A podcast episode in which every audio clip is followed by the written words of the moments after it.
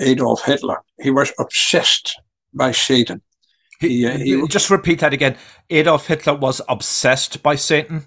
Yes, he was obsessed by Satan. Welcome to Dig Life Deep with John Aidan Byrne. Adolf Hitler had an obsession with Satanism. I always had heard that, but never quite knew how serious this crazed leader was on the topic. But to explain more about it in a moment is Dr. Gerard Verschuuren. He has a new book out called Faith That Makes You Think. He is my guest coming up. Dr. Verschuuren is a human biologist, writer, speaker, and consultant working at the interface of science, philosophy, and religion. He has specialized during his long career in human genetics and also earned a doctorate in the philosophy of science, studied and worked at universities in Europe and in the United States. In 1994, he moved permanently to the United States and now lives in New Hampshire. I last had him on my show, interviewed him about his fascinating book, A Catholic Scientist Proves God Exists. It was excellent, clear, concise, and a great read. His latest book, again, is Faith That Makes You Think. And Dr. Jared Verschuuren is my guest coming up in a wee moment. Yeah, I think if you don't have belief or faith in God, there are a lot of things that don't make sense in life anymore. And we'll have more from Dr. Jared Verschuuren in a moment. In his book, he demonstrates that faith relies on rather than contradicts thinking. The Catholic Church, in fact, teaches that there is a strong relationship between faith and reason. That's what he will discuss in further detail. And this is not a podcast episode for Catholics, it's for, for anyone who's interested in learning more or debating or thinking about faith or not thinking about faith and just to have something to ponder over. And we'll get into more of that in a wee moment. But first, it's time for our latest segment of Future Shock 2.0 with Ira Wolfe. Ira Wolfe, there's a lot going on in the essential services that drive the American economy among bus drivers and people who do a lot of the daily chores that grease the wheels of the economy and some shocking revelations recently. Yeah, for sure. Thanks for having me back. Uh, there's a story that just popped up this week for me, and I, I, it just unleashed a whole a whole avalanche of kind of research. Over the past weekend, there was a group of visitors from the Lehigh Valley where I live, not too far from New York, about 90 miles away. Uh, and they hopped on their, their bus, uh, to, for a day of shopping, visiting museums, meeting up with friends, going to theater, whatever it might be. It's a beautiful fall day. And at the end of the day, they returned to the Port Authority. Um, harsh reality. Their trips were canceled. Uh, they had the return trips were scheduled at 415, 615, 915, and they just weren't going to happen. And the, and, the, and the question is why they didn't have any bus drivers. There's no way to take them home. so the travelers, everybody was left stranded and frustrated. Uh, a couple of people found their way about. I, I, don't have answers of what happened to the rest of the people. Uh, well, you know me, John, and like a dog on a bone, when I hear about a labor shortage like that, it led me to do some research and investigation, and and I found that this was just the tip of the iceberg. So, according to a recent American Public Transportation Association survey of 117 transit agencies across the country, so this is the the SEPTAs and the and the the uh, metros and all across all the big cities. 71% reported they have either had to cut service or delay service because of worker shortfalls. So it's not only bus drivers, it's mechanics and, everything else. And we talked about this a couple weeks ago on an episode uh, about the public sector. So like in the city of Philadelphia, there's 7,000 open jobs. They can't find enough people to even fill their academies for policemen and firemen and paramedics and, and building inspectors. Uh, more than nine out of 10 of these public transportation agencies said that they were having difficulty hiring new people, nearly two thirds struggling to retain them. So you know, this may not affect a lot of people, especially on other episodes. We talked about the difference between high income earners and low income uh, earners. Um, but public transportation is how many low income workers get to work. It's too expensive to live near the good jobs. With less access and higher costs, it only adds to their, their financial burden. And it further cuts back on an employer's ability to access labor. But that's not the end of the crisis because 88% of schools are dealing with bus driver shortages. That's according to HopSkipDrive. Uh, and why does that matter? Well, 67% of schools said they believe there's a direct link between attendance and transportation. 61% reported having and having issues with chronic absenteeism, which goes in line with another report that we just had this week that our reading scores and math scores are plummeting. So if kids can't get to school, that's a whole other problem. That's a whole other that's a whole other segment we'll do in the future. But at the beginning of the, the pandemic crisis, we heard a lot about essential and non-essential workers. That seems to have slipped off our radar. We don't hear about it much anymore. But many essential jobs, such as bus drivers, help sustain and grow our economy because as lower paying jobs that seem to be the ones that are mostly unfilled, we need to get find a way for people to get there reliably. So here's one more stat that just popped up, and, and this fits into this essential worker thing. Childcare. The US today in 2022, fall of 2022, has 10% fewer childcare workers than it did than the, at the start of the pandemic. 100,000 workers less. But that's not the most telling stat. It seems we are willing to pay dog walk 59 cents more per hour to walk and play with our dogs than we are to take care of our kids so their parents can go to work. I don't even know where to go with that one. Maybe you have an answer. You can help me, John. Um, but we seriously need to reevaluate how we treat and manage our essential workers because the more unfilled jobs we have, the lower quality of life we will all experience really distressing, but we have to face up to it. The only thing to cheer about maybe is the GDP numbers, and the market has been rallying uh, in October. So we'll have more from you next week, Ira Wolfe. And that was Ira Wolfe with our latest episode of Future Shock 2.0. More from Ira next week.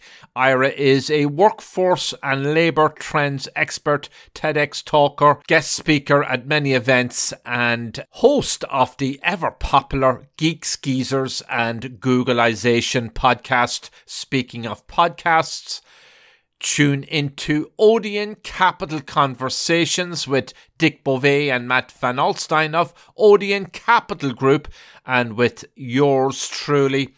Episode 40 is up there on Apple, Google, Spotify, and wherever you listen to your podcasts. We talk about everything money and markets, travel the globe from America to China and Japan, Europe, look at the Ferrari in the UK markets following the resignation of Prime Minister Truss. That seems like a long time ago now. And we have a new Prime Minister in the UK. We get into that. We get into global debt, inflation, what the Fed is up to, and our global energy crisis, the stock market, the debt market, and much more besides. It's called Odeon Capital Conversations and you won't want to miss it. Dick Bove is Chief Financial Strategist at Odeon Capital Group, and Matt Van Alstyne is Odeon co founder and managing partner. And I'm your host, John Aidan Byrne. We keep digging for the secrets and stories of uncommon and everyday things and interesting people. My guest is Dr. Jared Verschuuren. He is the author of Faith That Makes You Think. Dr. Verschuuren is a human biologist, writer, speaker. He has lectured widely and worked in academia, and he also earned a doctorate in the philosophy of science. Came to the United States in 1994. Had him on a previous episode. We were talking about his last book, A Catholic Scientist Proves God Exists. I'm your host, John Aidan Byrne. Dr. Verschuuren, welcome back to Dig Life Deep. The last time I had you on my show, we talked about your book, A Catholic Scientist Proves God exists. And I feel this latest faith that makes you think is something in the same mold, although it has a much different twist. It goes into more depth about uh, a lot of topics, and it's a fresh and refreshing read. Um, it occurred to me um, that maybe the reason you wrote this book is that you'd sort of looked all around you in the United States and the Western world, and perhaps uh, you kind of were looking at the state of the Catholic Church uh, in the world today. Um, and and it's by all accounts you could argue it's in decline it's in collapse would that be one of the motivations for you writing this book some kind of an imminent collapse in the catholic church in the western world Yes, I think you said that right, John. I, I try to make it a wide book for people who have uh, who were Catholic and have fallen away, or people who have been affected by uh, the very strong group of atheists that we have in, uh, especially in the United States, and but also in England, who uh, who write books and are very popular. So, in order to fight that, we have to show that faith is not irrational. It is something that you can talk about, that you can prove. I even go that far that you can prove that there is a God we have to show that to people. For many people think that uh, uh, as a Catholic, you just believe and you don't think. And atheists say, why don't you just think and stop believing? I think it's together. Those two are together. That's why we have uh, in the Catholic Church very strong uh, people who say it's faith and reason. You know, that was already said in the scholastic time. Pope Leo XIII wrote an encyclical about it. John Paul II wrote an encyclical about it, Faith and Reason. I always like to quote St. Augustine, who, uh, who could not have said it more plainly. Believers are also thinkers. In believing, they think, and in thinking, they believe. And that harmony I would like to show in my book, and basically against atheism just quickly back on that, your motivations for writing the book. Um, how would you measure, if this is the right word, the collapse in faith within the Catholic Church in the Western world? Do you measure it by the number of people that go to church on Sunday, or at the pews? Or is there some other way to rationalize it? Or is it what you just see in your daily encounters, what you're reading in the media, and just a general sense of, of despair and uh, nihilism? I, I, think it's the latter part. It's uh, um, I, I don't think it's easy to measure things like that. And besides, people say something like in polls, they say not always what they think, they just say what others want to hear. So I, uh, I, I, think it's important to realize that uh, there is some problem with the faith of Catholics. That's a general feeling I have. And when I was teaching, and now I'm semi retired, but when I was teaching, I could feel and hear among students all these critical remarks. Sometimes that was to tease me, I'm sure, hmm. but it was also a matter of fact that they say in faith, can you really think about things there? And I would say, oh, yes, definitely, definitely. And unfortunately, atheists have taken over and they have had quite an impact on people. So I, uh, I started the book with a chapter on atheism. I distinguished five, six kind of atheism.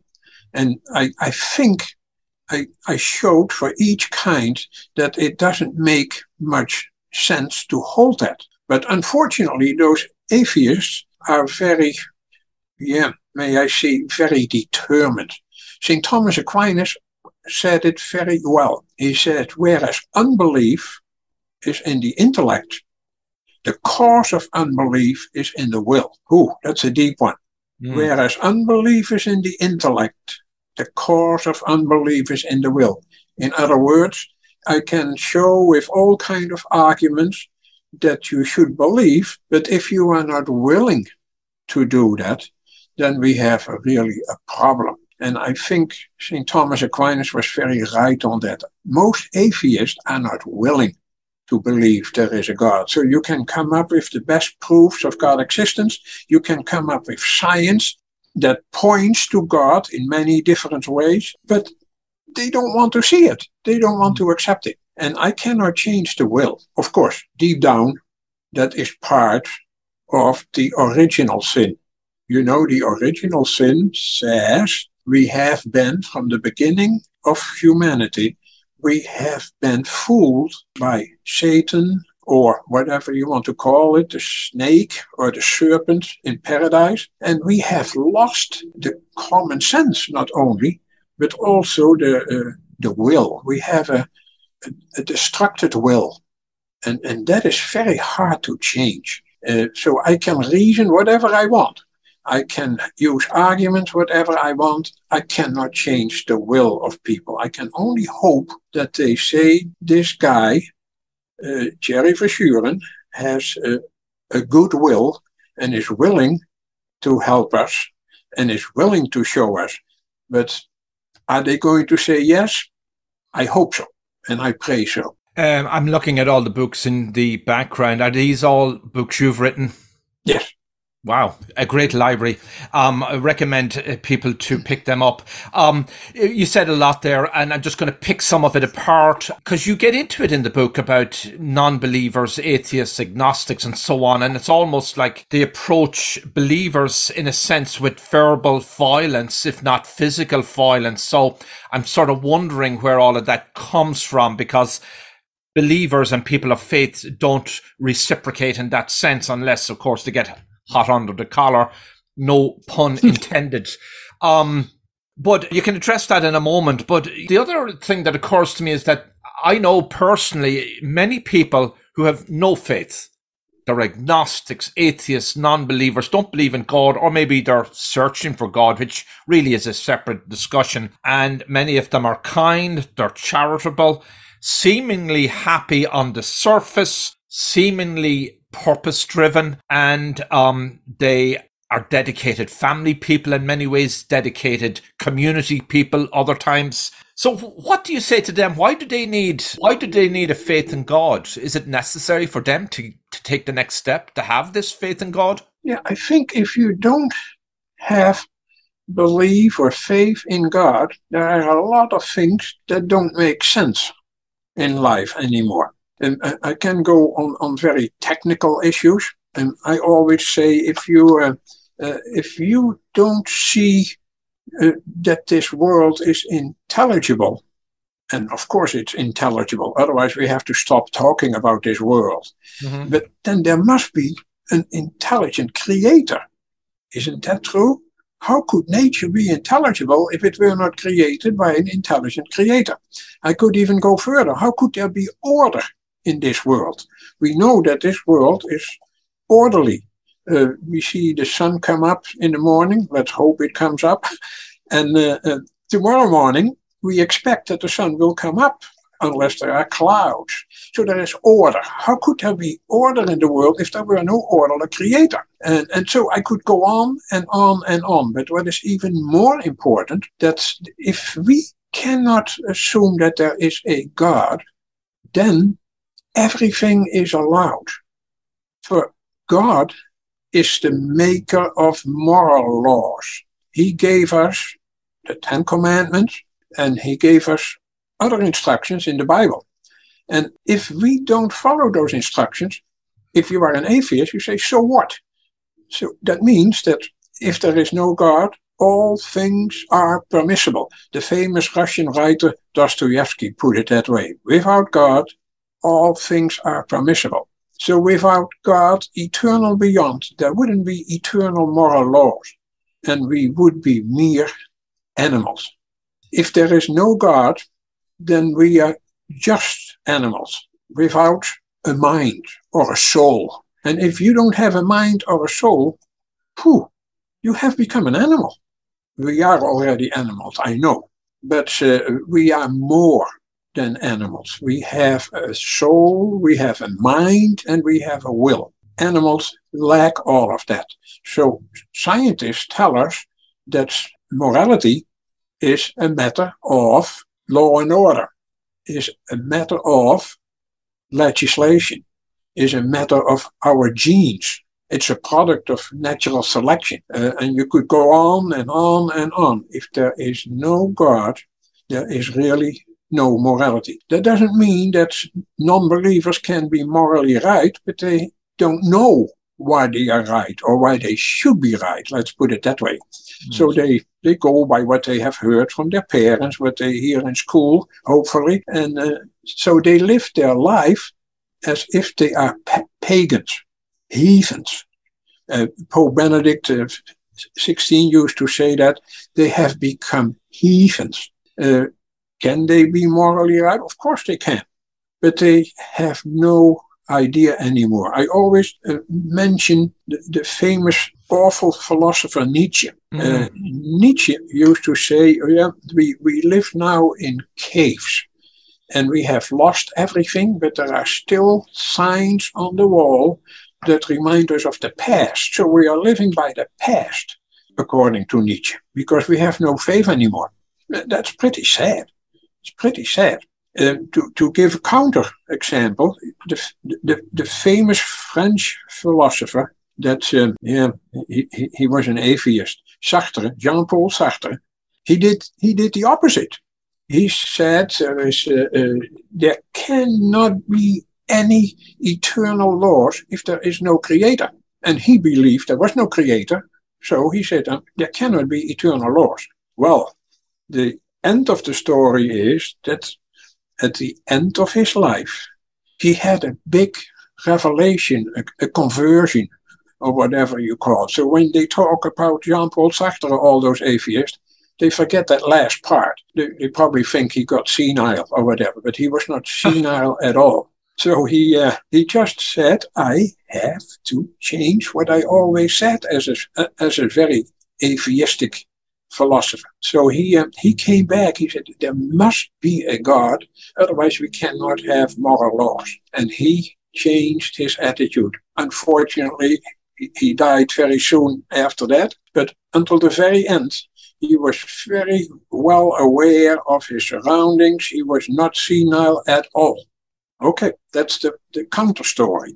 So, with God, we can have moral laws and moral restraint, and I suppose there's less of that in the world today. There's no, there's less restraint. So we see the tendency to do very diabolical things uh, on this yeah. planet, wars and rumors of wars. You must get asked this quite often, and if you're not, I'm going to ask you: Why is it that uh, our God, our God, um, doesn't um, make his presence more visibly transparent in our daily lives with more striking signs of his presence um, so that when the non-believers and the believers alike sort of move about during the day, they can say, "Oh gosh, yeah, God gave me a sign today, and I saw him walking across the street. Wonderful! I just got to get my act together." So people struggle with that. Yes, I, I can understand that. It's uh, the Old and New Testament is full of that, that people want to see signs. Why doesn't God show more signs? Because he, uh, he also needs us to show certain things. And if we resist all of that, then he, he can't do that much. But I, I maintain that in spite of what science says, there are miracles. And miracles happen all the time. We see them in places like Lourdes, where people go for a healing, God shows himself there. But we also have to realize that God is not a material entity. So we cannot see him the way we see things around us. If you go by the senses, by what you smell, what you hear, what you can see, you cannot discover God. God is not available through the senses, but he is available for what happens in this world.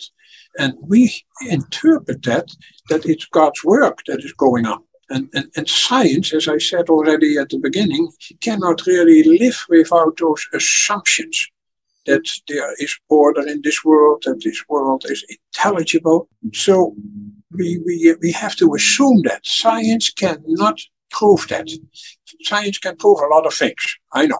I will not say anything wrong about. I'm a scientist myself, so I have very high esteem about science. But what it cannot prove is its own assumptions. Where do those assumptions come from? From God, that this world is intelligible, that this world has order, that the laws of nature were created by God, that there is design in nature. So there must be an intelligent designer. So if you close your eyes for that, I go back to what I said earlier, then you are just closing your mind through your will. You are not willing to see what you are supposed to see. That is why so many people don't see anything in this life anymore than just pagan things.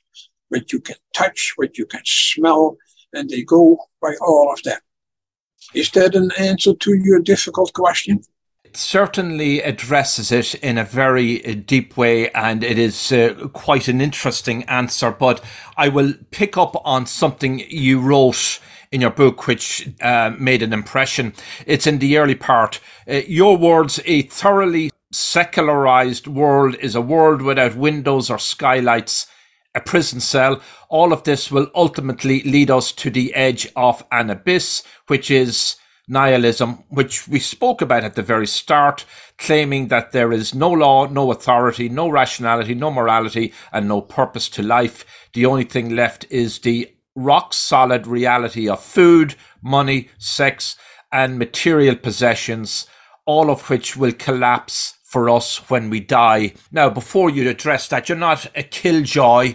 You're not denying people the fun and joys of life, going to the movies, having entertainment, sports, and all of those wonderful things. But your your thoughts on that? Just take us through it. Did I really say all of that in my book?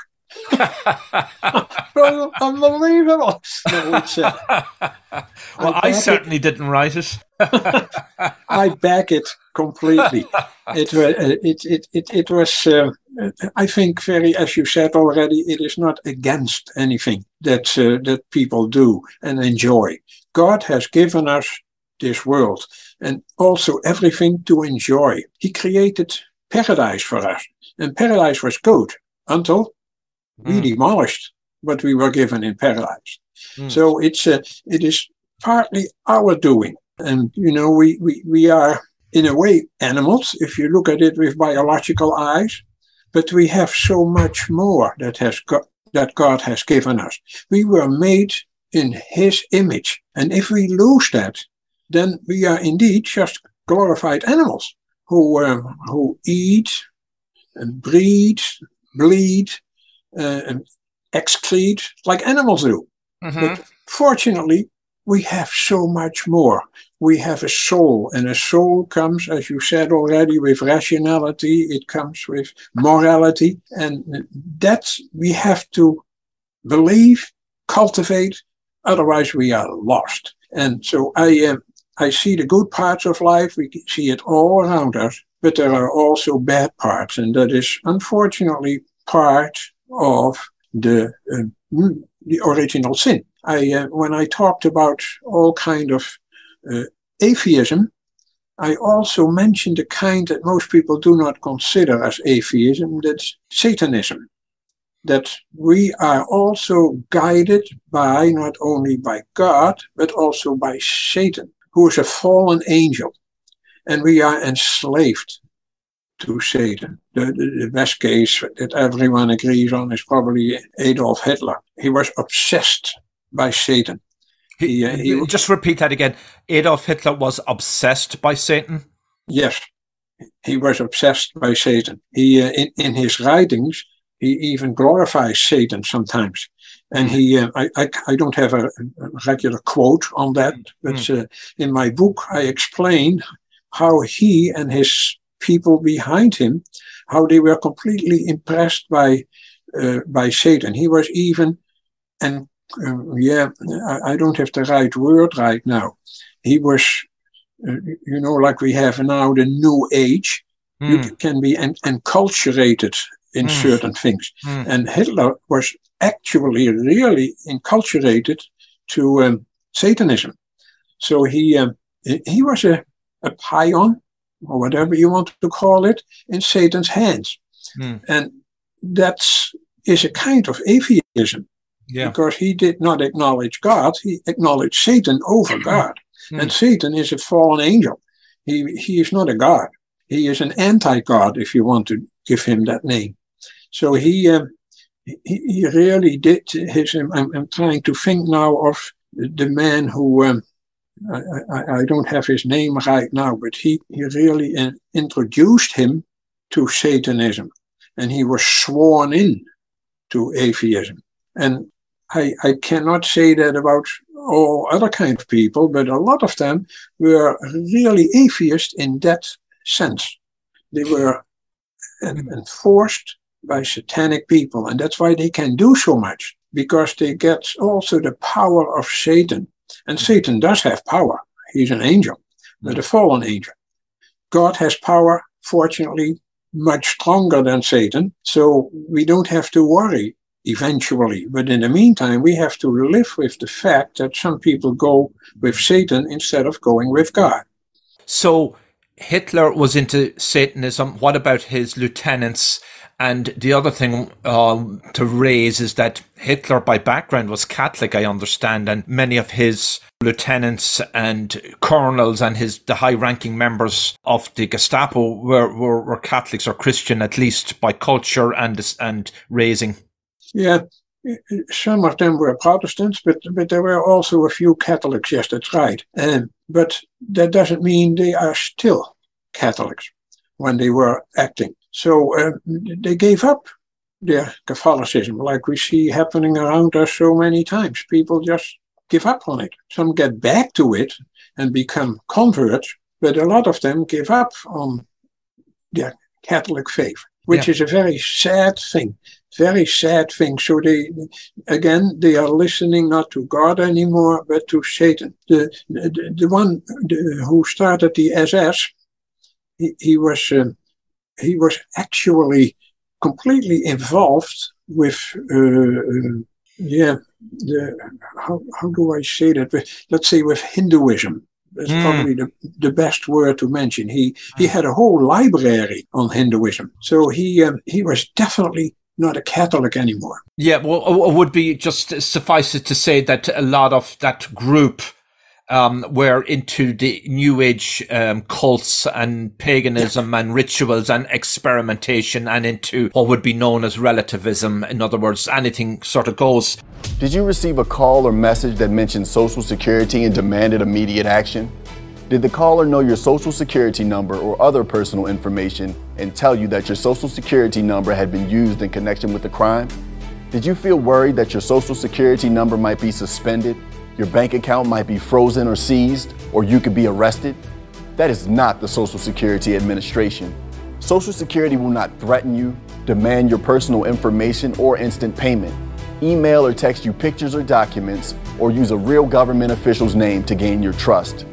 Social Security does not accept payments by gift card, prepaid debit card, internet currency, or by mailing cash.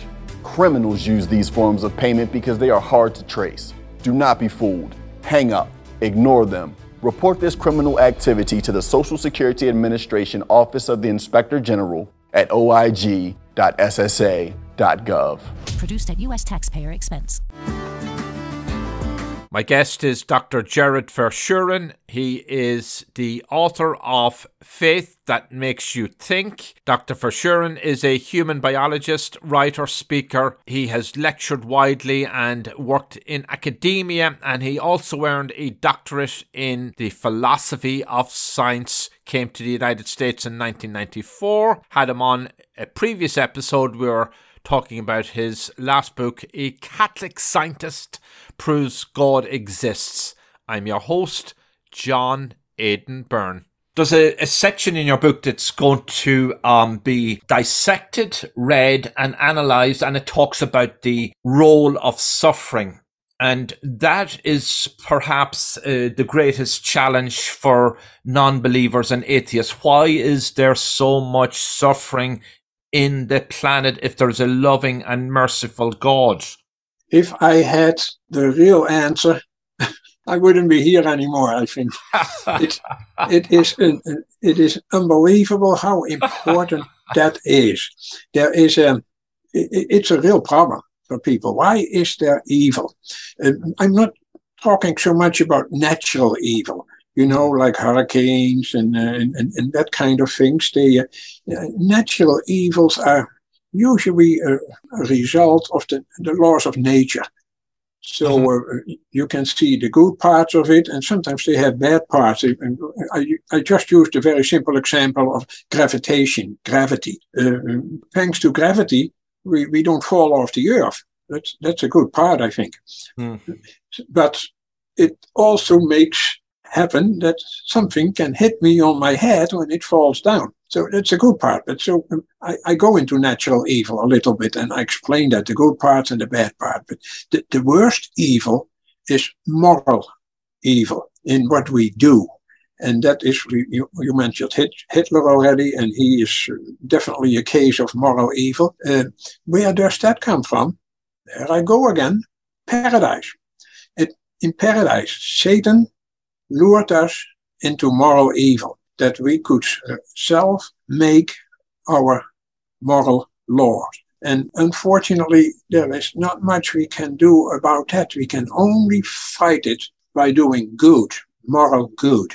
But moral evil is what others do to us, and unfortunately, what we do to others all the time. So we uh, we have to find an explanation for that part, and I think that is not so difficult to do. But the other kinds, the natural evil, I, I use a chapter on Job in the Old Testament. And I think Job is a good example of what natural evil can do. He was hit by all kind of natural evils. But I also mention that he was hit by his so-called friends who actually did moral evil to him by saying that he did something wrong, that he had to change his life. So that was probably the worst evil that could hit him. So what he did at the end of his life, he asked God for an answer instead of his friends.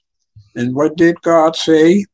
I go a little bit in detail in that in my book, so I won't give that all away. Mm. But um, he's, God says to him, "Where were you when I did when I made the world? Where were you when I did this and I did that? And I say in the book, he was not humiliating Job, but he was saying, Do you realize what I did for you when I made this world? I, I, I made it good, but for the Old Testament, uh, Satan is not as real as in the New Testament, but still, there was definitely already Satan in the Old Testament. So he he, um, he was not putting Job down, but he gave him answers that say, Think all I did for you, Job. And then Job says, I talked too soon. I gave answers that I didn't really know. And I, I talked for you, but not in your name. And I think that is what I say to most people when they say, Why is God doing this to me? Why do I have cancer? Why do I have mm. this? Try to see it in God's perspective, which is not easy.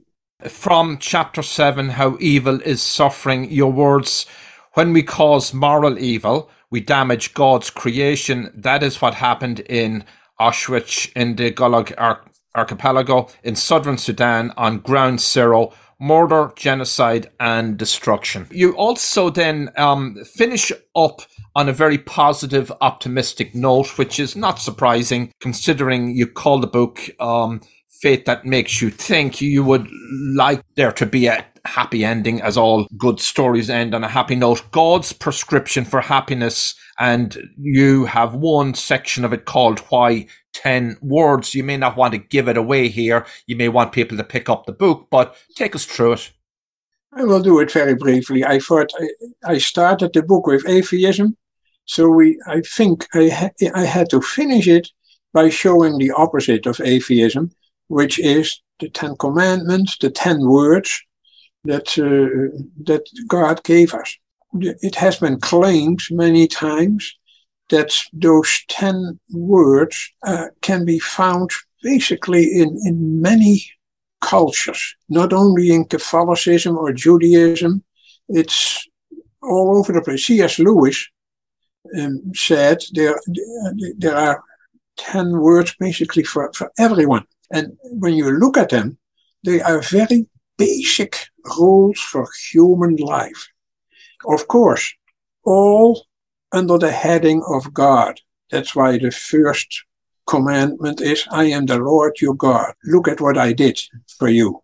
You shall have no other gods before me. For if you have other gods before me, then forget it. Then you are back to your animal existence. So we need more than those rules on itself. They are in a certain context, and the context is God. That's why you should not murder.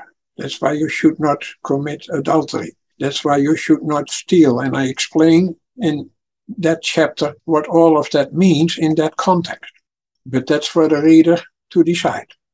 And the reader you had in mind, at least originally, was were falling away Catholics, those who'd lost their Catholic faith, and maybe this is a way to draw them back. It seems to me it has a, it could have a universal appeal. Your book.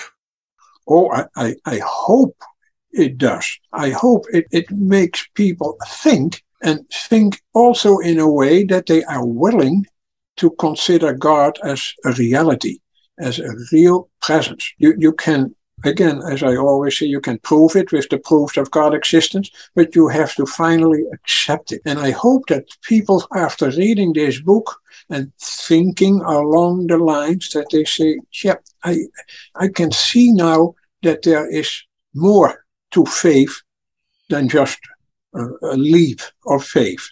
If you just leap of faith, then we are then it's a lost case.